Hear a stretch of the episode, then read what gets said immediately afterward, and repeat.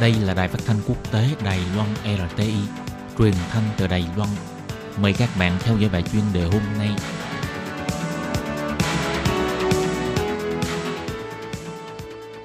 Lê Phương thân chào các bạn, các bạn thân mến. Hoan nghênh các bạn theo dõi bài chuyên đề hôm nay qua bài viết Campuchia cấm du khách cưỡi voi ở khu di tích Angkor Wat.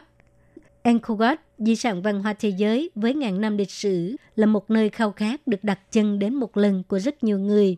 Đó không chỉ có ngôi đền trang nghiêm, mà những bức phủ điêu trắng lệ và kiến trúc tinh tế đã thể hiện được địa vị độc nhất vô nhị của ngôi đền thờ. Khi đến đây không có gì hấp dẫn hơn là đi bộ trên con đường đậm đà phong cách truyền thống, từ hành lang và tháp đá, ngắm nhìn vẻ đẹp trang nghiêm, hùng vĩ. Đó là một sự ngưỡng mộ của người dân Campuchia và cũng là một biểu tượng tâm linh. Và đối với du khách, cưỡi voi ngắm vẻ đẹp độc đáo của Angkor Wat trong bước đi chậm chậm của chú voi là một loài trải nghiệm thú vị tại đây. Nhưng để bảo tồn động vật và chấm dứt đối xử vô nhân đạo, mới đây Angkor Wat đã chính thức tuyên bố cấm cưỡi voi. Đây cũng là phát súng đầu tiên đối với điểm du lịch cấp quốc tế quan trọng. Trong mong hành động này của phía quan chức có thể đánh thức sự khiêm nhường của con người. Tại các nước Đông Nam Á, cười voi luôn là cách quảng cáo quan trọng của rất nhiều điểm du lịch. Ngoài thông qua phương thức tiếp thị này để thu hút nhiều du khách đến tham quan, không ít du khách cũng vì muốn được trải nghiệm cơ hội hiếm có này cho nên đã trở thành người ngược đãi động vật. Tạp chí du lịch nổi tiếng Lonely Planet đưa tin, kể từ năm 2001, một công ty tư nhân ở Angkor Wat bắt đầu cung cấp dịch vụ cưỡi voi, cho đến nay đã có gần 20 năm lịch sử.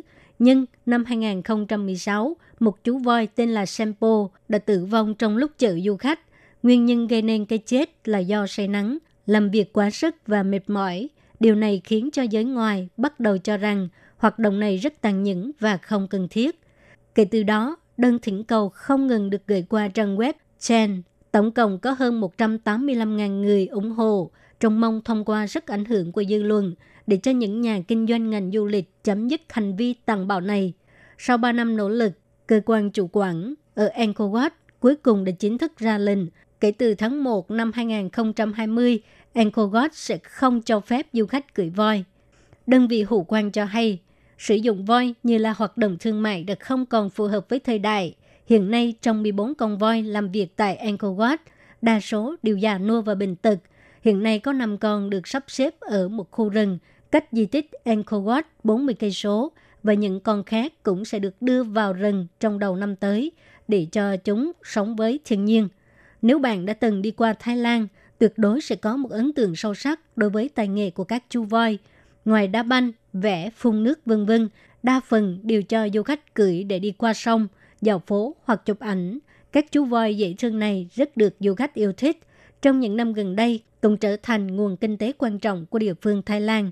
Nhưng đằng sau điều này là sự đối xử vô nhân đạo của con người, bắt đầu từ những chú voi con, bất kể là chúng bị bắt hoặc là mua bất hợp pháp – những chú voi con này đều phải bị buộc tách khỏi vòng tay của voi mẹ trong việc đánh đập và trừng phạt từ nhỏ để xây dựng mối quan hệ giữa chủ và voi. Nếu không phục tùng hoặc là phản kháng, thì chỉ sẽ dẫn đến những đòn đánh đập dã man và bị bỏ đói nghiêm trọng. Từ thời xa xưa, từ săn ngà voi, huấn luyện biểu diễn, voi luôn sống dưới cây bóng của con người. Trong nền văn minh hiện đại đã đến lúc phải trả lại cho voi cuộc sống tôn nghiêm. Năm 2016, trang Trip Aviso dẫn đầu khởi động chính sách phúc lợi bảo vệ động vật và ngưng bán vé tour du lịch động vật hoang dã bị giam cầm. Năm 2018, bất cứ chương trình biểu diễn nào có liên quan đến động vật kề gần tuyệt chủng là điều bị cấm băng vé. Giờ đây mở rộng phạm vi đến ca heo. Chúng tôi sẽ chấm dứt quan hệ hợp tác thương mại về các trang thiết bị liên quan. Dự kiến trước cuối năm 2019, tất cả các sản phẩm liên quan trên toàn thế giới sẽ bị hủy bỏ. Trip Advisor cho hay Quyết sách quan trọng này là được quyết định sau khi thảo luận và tham khảo ý kiến của các nhà sinh vật học biển, nhà động vật học và chuyên gia bảo tồn môi trường. Chúng tôi hy vọng những con cá heo hiện đang bị giam cầm là thế hệ tù nhân cuối cùng.